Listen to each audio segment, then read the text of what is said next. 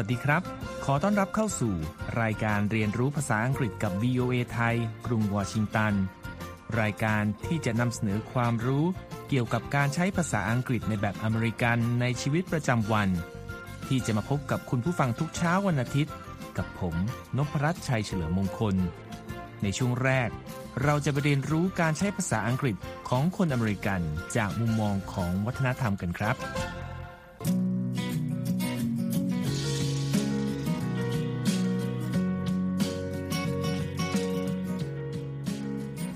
เราจะมาพูดถึงหนึ่งในสิ่งจำเป็นประการหนึ่งสำหรับการเดินทางไปไหนมาไหน โดยเฉพาะสำหรับผู้ที่ขับขี่ยวดยานกันดีกว่านะครับ นั่นก็คือน้ำมันครับ ซึ่งถ้าเรานึกเร็วๆคำศัพท์ภาษาอังกฤษคำแรกที่เรามักนึกถึงคือคำว่า oil ที่สะกด o i l oil ใช่ไหมครับ ก็น่าจะเป็นอย่างนั้นนะคะ แต่น้ำมันน้ำมันสำหรับการบริโภค ไม่ได้ใช้สำหรับมาเติมถังน้ำมันของรถนะคะ คุณนพรัตน์ใช่เลยครับสำหรับน้ำมันที่ใช้กับเครื่องยนต์ของรถต่างๆนั้น ก็มีคำของตัวเองครับ เพียงแต่ว่าคำที่ใช้ในกลุ่มคนอเมริกันและคนอังกฤษ หรือคนที่ใช้ภาษาอังกฤษแบบอังกฤษ จะใช้นั้นก็ไม่เหมือนกันอีกแล้วนะครับ ใช่แล้วค่ะ เวลาพูดถึงน้ำมันสำหรับรถต่างๆคำที่คนแถวนี้ใช้ก็คือคำว่า gas ซึ่งเป็นคำย่อมาจากคำว่า gasoline ที่สะกด G A S O L I N E gasoline ยกตัวอย่างเวลาคนอเมริกันใช้คำนี้ในประโยคในสถานการณ์จริง เช่น I'm sorry I'm late I had to stop for gas ซึ่งแปลว่า ผมขอโทษจริง ๆ ครับที่มาสาย คือผมต้องแวะเติมน้ำมันนะครับ แต่ถ้าเป็นคนอังกฤษคำที่ใช้กันก็คือคำว่า petrol ที่สะกด P E T R O L petrol โดยคำนี้เป็นคำที่แตกออกมาจากคำว่า petroleum ซึ่งสะกด P E T R O L E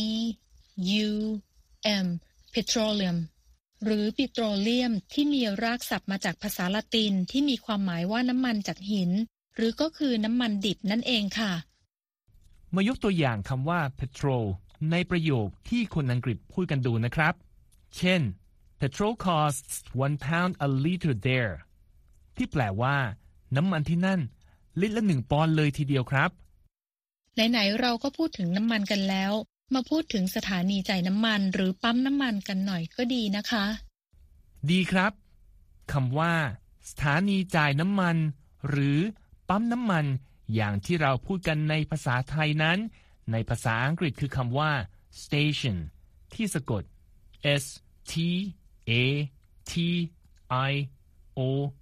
n station และแปลว่า สถานี โดยความหมายจะเปลี่ยนไปตามคำคุณศัพท์ที่อยู่ข้างหน้าเสมอนะครับ ดังนั้นสำหรับปั๊มน้ำมันในภาษาอังกฤษก็จะเป็นคำว่า gas station หรือ petrol station ไปโดยปริยายนะคะ ขึ้นอยู่กับว่าเราพูดกับใครหรือพูดที่ไหนค่ะ ช่วงนี้ต้องขอบคุณคุณธัญพรนะครับ ที่มาร่วมสนทนากัน ในช่วงหน้า เราจะมาเรียนรู้คำศัพท์ หรือวลีที่ผู้ใช้ภาษาอังกฤษ ควรเรียนรู้เพิ่มเติม เพื่อการใช้ในชีวิตประจำวันกันครับ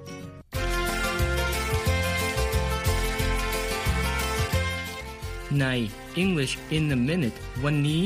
เราจะมาดูว่า ถั่วกับบ้า มาอยู่ด้วยกันได้อย่างไรกันครับ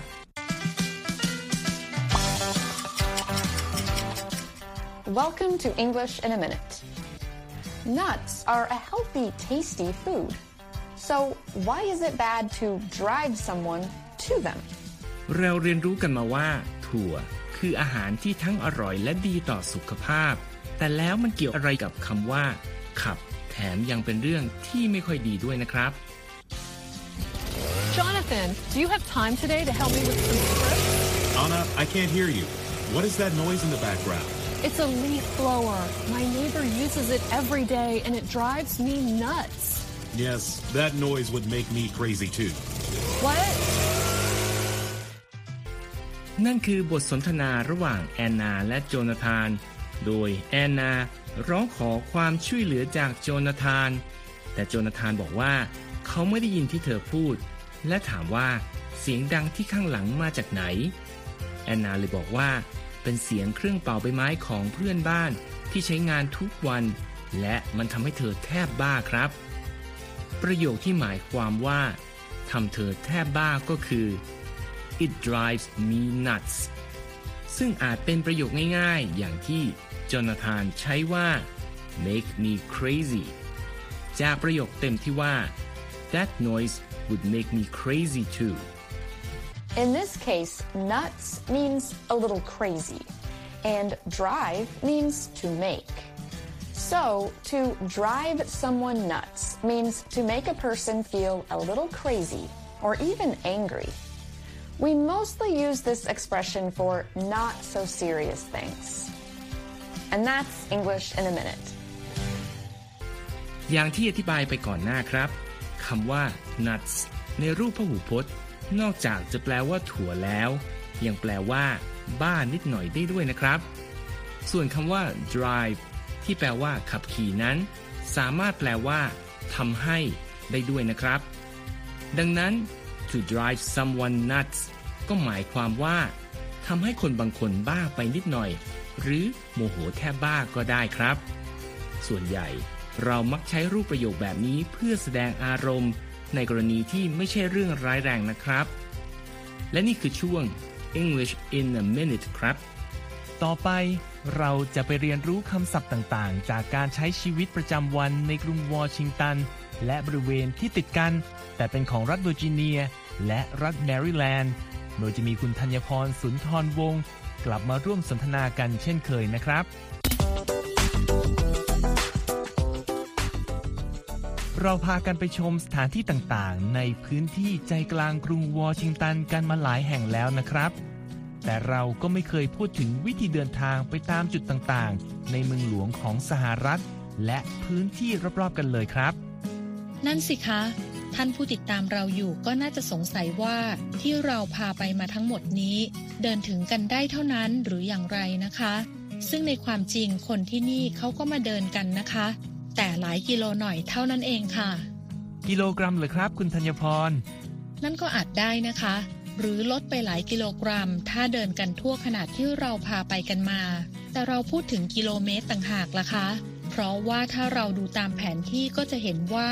แต่ละจุดมันก็อยู่ติดติดกัน แต่เพราะบางแห่งมีความใหญ่และกว่าจะไปถึงอีกจุดที่อยู่อีกฝากฝั่งของเมือง การเดินก็คงกินเวลาพอควร แล้วไหนจะเป็นเรื่องของอากาศ คือถ้าอากาศเย็นสบายๆ อย่างเช่นในฤดูใบไม้ผลิ หรือต้นฤดูร้อน และช่วงต้นของฤดูใบไม้ร่วง การเดินก็ถือเป็นการออกกำลังกาย พร้อมทำความรู้จักเมืองได้เป็นอย่างดีค่ะ แต่จริงๆ ที่นี่ก็มีบริการขนส่งสาธารณะหลากหลายรูปแบบให้ประชาชนใช้นะครับ ก่อนจะไปเริ่มทำความรู้จักว่าที่นี่ มีบริการอะไรกันบ้าง มารู้จักคำภาษาอังกฤษที่แปลว่า ขนส่งสาธารณะกันก่อนนะครับ เราอาจใช้คำว่า public transportation ที่ประกอบด้วยคำศัพท์สองคำคือ public ซึ่งสะกด p u b l i c public ที่เป็นได้ทั้งคำนามและคำคุณศัพท์ โดยมีความหมายว่า สาธารณะ หรือส่วนรวม และคำว่า transportation ซึ่งสะกด t r a n s p o r t a t i o n transportation ที่เป็นคำนาม และแปลว่า การขนส่ง หรือคมนาคมขนส่งนะครับ แต่บางครั้งเราอาจได้ยินคำว่า public transit ที่ประกอบด้วยคำว่า public เช่นกัน และคำว่า transit ซึ่งสะกด t r a n s i t transit ที่เป็นคำนามและแปลว่า การขนส่งเช่นกันครับ วันนี้เรามาเริ่มกันที่รถโดยสารประจำทางกันก่อนก็แล้วกันนะคะ หลักๆเลยนะคะ บริการรถโดยสารในกลางกรุงวอชิงตัน ซึ่งให้บริการไปถึงพื้นที่ติดๆกัน แต่เป็นส่วนของรัฐเวอร์จิเนียและรัฐแมริแลนด์ด้วย ก็คือเมโทรบัสซึ่งมีอยู่หลายสายและวิ่งวนกันไปทั่วเมือง และบริการรถ Circulator ซึ่งมีอยู่ 6 สายและวิ่งวนในเส้นทางที่ไม่ไกลมาก แต่ผ่านจุดที่มีความต้องการเดินทางสูงค่ะ บริการรถโดยสารประจำทางทั้งสองนี้ ไม่ได้มีความแตกต่างจากบริการแบบเดียวกันในประเทศอื่นๆ ซึ่งรวมถึงที่ไทยนะครับ ถ้ามองในแง่ของการอำนวยความสะดวกสำหรับการเดินทางของประชาชนครับ แต่เมื่อลองมาใช้บริการจริง ๆ ก็จะพบเห็นถึงรายละเอียดที่ต่างกันไม่น้อยนะครับ ยกตัวอย่างเช่น ตารางการวิ่งของรถที่ค่อนข้างเที่ยงตรง โดยมีการแบ่งเป็นตารางวันธรรมดา ตารางวันเสาร์ ตารางวันอาทิตย์ และตารางวันหยุดรัฐบาลกลางครับ นอกจากนั้นยังมีเรื่องของการจัดสรรพื้นที่บริการให้กับผู้พิการ และผู้สูงอายุ บนรถที่มีการพับเบาะให้รถเข็นขึ้นมาได้อย่างง่ายดาย และระบบไฮดรอลิก ที่เจ้าหน้าที่คนขับ สามารถปรับให้ตัวรถต่ำลง เพื่ออำนวยความสะดวกให้กับผู้สูงอายุ หรือผู้ที่มีปัญหาการเดิน หรือแม้แต่ของหนักๆ ให้ก้าวขึ้นได้อย่างไม่ยากครับ รวมทั้งระบบขนส่งจักรยานให้กับผู้โดยสารที่มาพร้อมพาหนะส่วนตัวเป็นต้นครับคำว่าเที่ยงตรงในแง่ของตารางบริการรถโดยสารในภาษาอังกฤษนั้น เราจะใช้คำว่า punctual ที่สะกด p u n c t u a l punctual เป็นคำคุณศัพท์ และแปลว่าตรงเวลาหรือตามกำหนด ส่วนคำว่าผู้พิการคำที่มักใช้กันก็คือคำว่า people with disabilities ที่ประกอบด้วยคำว่า people ซึ่งสะกด p e o p l e people เป็นคำนามที่แปลว่าผู้คน และ with ซึ่งสะกด w i t h with เป็นคำบุพบทที่แปลว่าด้วย หรือกับ และคำว่า disabilities ซึ่งสะกด d i s a b i l i t i e s disabilities เป็นคำนามและแปลว่าความพิการ หรือการไร้ความสามารถ เมื่ออยู่รวมกันก็จะใช้ในความหมายว่าผู้พิการค่ะสำหรับบริการรถ Metro Bus และ Circulator นั้น ยังมีความแตกต่างในเรื่องของอัตราค่าโดยสารด้วยนะครับ เพราะ Metro Bus คิดค่าโดยสาร 2 ดอลลาร์ตลอดสาย ส่วน Circulator นั้น อยู่ที่ 1 ดอลลาร์ตลอดสายเท่านั้นครับ และสำหรับผู้โดยสารที่เป็นผู้พิการและผู้สูงอายุ ซึ่งก็คือมีอายุตั้งแต่ 60 ปีขึ้นไป จะได้ส่วนลด 50%ครับ และเด็กตั้งแต่แรกเกิดจนถึงอายุ 4 ขวบที่มาพร้อมกับผู้ใหญ่ ก็สามารถขึ้นรถได้ฟรีด้วยนะครับคำว่าค่าโดยสารนั้น ในภาษาอังกฤษ คือคำว่า fare ที่สะกด f a r e fare นะครับ ส่วนการชำระค่าโดยสารนะคะ เราสามารถชำระด้วยเงินสดก็ได้ แต่ที่นิยมกันนั้นก็จะเป็นการใช้บัตรเติมเงินที่มีชื่อว่า Smart Trip ซึ่งสามารถหาซื้อได้ตามสถานีรถไฟฟ้าที่วิ่งให้บริการในกรุงวอชิงตัน และบางพื้นที่ของรัฐเวอร์จิเนียและรัฐแมริแลนด์นะคะ โดยการชำระก็ทำบนรถได้เลยค่ะสำหรับข้อมูลเพิ่มเติมนั้นสามารถลองตรวจสอบได้ที่เว็บไซต์ smarttrip.wmata.com ค่ะ วันนี้ก็ต้องขอบคุณคุณธัญพรอีกครั้งนะครับ ที่มาร่วมแนะนำหนึ่งในวิธีเดินทางในและรอบๆเมืองหลวงของสหรัฐครับ ต่อไปเราจะไปเรียนรู้คำศัพท์ภาษาอังกฤษในชีวิตประจำวันจากภาพยนตร์ในช่วง English at the Movie กันครับ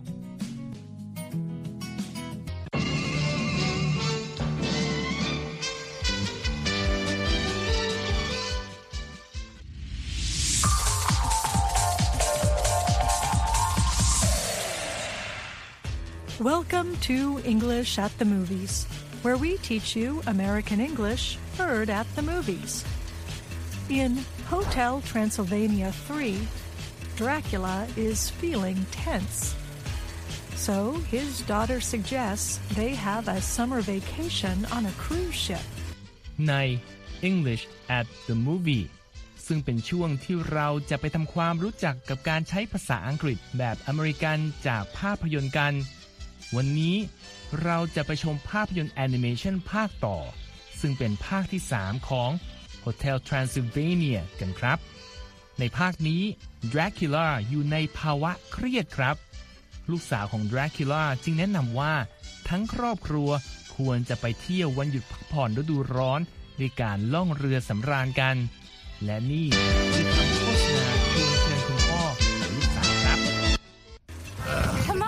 so much to do. You could go scuba diving, try some exotic food, or just enjoy the view. Okay, Dad, thank you. At first, Dracula does not think it is fun, but then he changes his mind. Listen for the phrase, nailed it. ในตอนแรก Dracula ไม่คิดว่า การไปเที่ยวอย่างที่ลูกสาวแนะนำจะสนุกอะไร แต่ต่อมาเขาก็เปลี่ยนใจครับ ลองฟังบทสนทนาต่อไปนี้ แล้วตั้งใจฟังวลีที่ว่า nailed it ดูนะครับ Nailed it, honey. Best summer vacation ever. You were right, great grandfather Van Helsing. Monsters are disgusting. They have no idea what's about to happen to them. So, what do you think nailed it means? Is it sent a postcard home or did a great job? Listen again. Did you have the right answer? ได้ฟังแล้วคิดว่าวลีที่ว่า nailed it หมายความว่าอะไรครับ หมายความว่า A ส่งโปสการ์ดกลับไปที่บ้าน หรือ B ทำได้ดีมากเลย ลองไปฟังอีกครั้งนะครับ You nailed it, honey. Best summer vacation ever. Nailed it means did a great job. When Dracula meets the ship's captain, he starts to calm down and have fun. The summer vacation seems perfect until he realizes the captain wants to kill him. And that's English at the movies.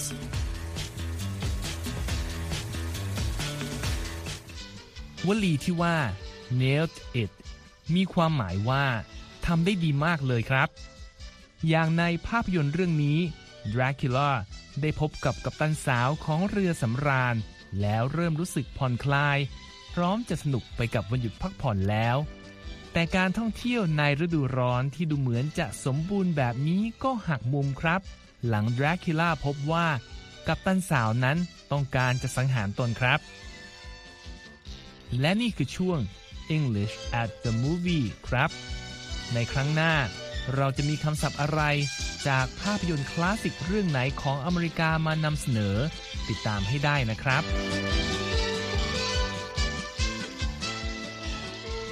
ช่วงสุดท้ายในวันนี้ คุณนิติการกำลังวัน มีสาระน่ารู้จากคำในข่าวมาฝากครับ โดยในวันนี้ คุณนิติการจะพาเราไปรู้จักคำศัพท์ภาษาอังกฤษ ที่ตรงกับภาษาไทยว่า โดนใจ จากรายงานข่าวสื่อ USA Today ในปี 2020 เกี่ยวกับคำพูดของสอสอหญิง Alexandria Ocasio-Cortez จากพรรคเดโมแครต พูดถึงประเด็นการเหยียดเพศ ที่กระเพื่อมไปไกลกว่าในสภาที่กรุงวอชิงตันครับ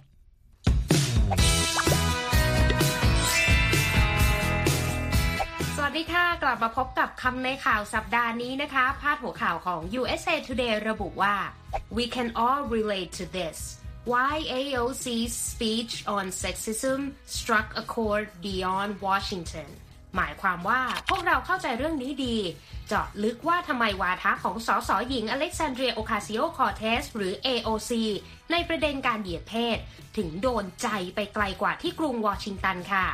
คำในข่าวสัปดาห์นี้ขอเสนอคำว่า strike a chord จากพาดหัวข่าวนะคะคำนี้ถ้าจับแยกออกมาจะเห็นคำว่า chord ซึ่งหมายถึงคอร์ดดนตรีนั่นเอง ส่วนคำว่า strike หมายความว่าตีหรือดีดนะคะ เมื่อจับมารวมกัน strike a chord จึงให้ความหมายว่า โดนใจนั่นเองค่ะ ทีนี้ถ้าเราอยากจะใช้ว่าคำพูดนี้โดนใจมากเลย นอกจาก strike a chord แล้ว เราสามารถใช้ได้ว่า touch a chord ตัวอย่างเช่น This article about racial injustice really touches a chord with me บทความเกี่ยวกับความอายุติธรรมด้านเชื้อชาติชิ้นนี้ โดนใจฉันมากเลยล่ะ อีกคำหนึ่งค่ะที่ให้ความหมายว่า โดนใจเหมือนกัน ก็คือคำว่า touch a nerve ตัวอย่างเช่น seeing you taking care of your parents touches my nerve you set a great example for the younger generation การได้เห็นเธอดูแลบุพการีทำให้ฉันตื้นตันใจมาก เธอเป็นตัวอย่างที่ดีเยี่ยมสำหรับเด็กรุ่นใหม่เลยล่ะ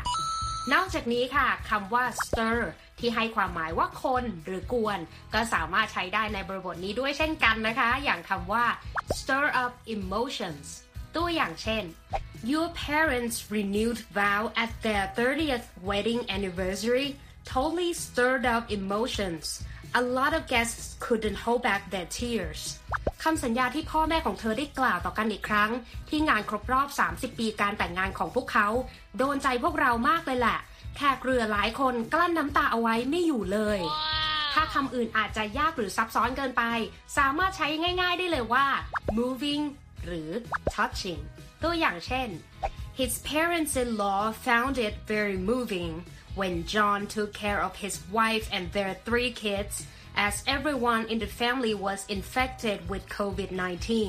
พ่อตาแม่ยายของจอห์นตื้นตันมากที่เห็นเขา ดูแลทั้งภรรยาและลูกทั้ง 3 คน ในช่วงที่ทุกคนติดโควิด ซึ่งรวมถึงตัวเขาด้วยค่ะ ส่งท้ายคำในข่าววันนี้ด้วยคำคมจากแองกัสยังนักดนตรีชาวออสเตรเลียที่เป็นผู้ก่อตั้งวง ACDC นะคะ ซึ่งกล่าวไว้ว่า if you know what you do well and stick to that I think you can appeal to the different generations you can strike a chord with them ถ้าคุณรู้ว่าทำสิ่งใดได้ดีและทำมันไปเรื่อย คุณก็จะเป็นที่ชื่นชอบของคนหลายวัย เพราะคุณสามารถเข้าถึงใจของพวกเขาได้ค่ะ wow. สำหรับวันนี้หมดเวลาสำหรับคำในข่าวแล้วนะคะ แล้วกลับมาเรียนรู้คำศัพท์ใหม่ๆกับคำในข่าวได้ในสัปดาห์หน้า วันนี้ลาไปก่อน see you later สวัสดีค่ะ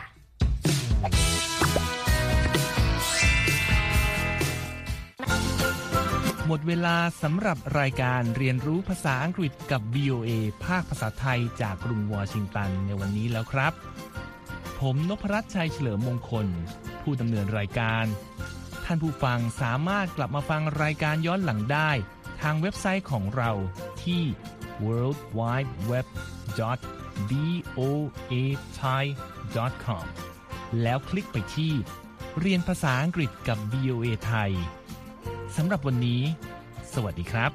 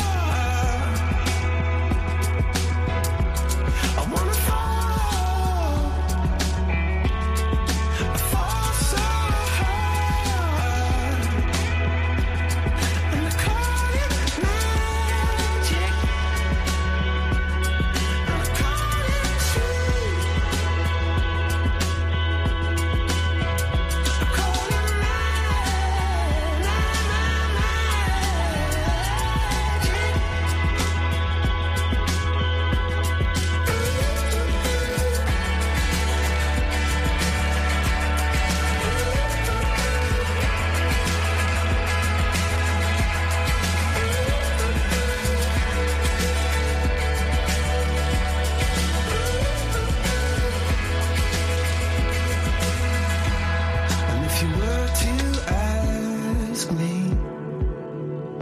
After all that we've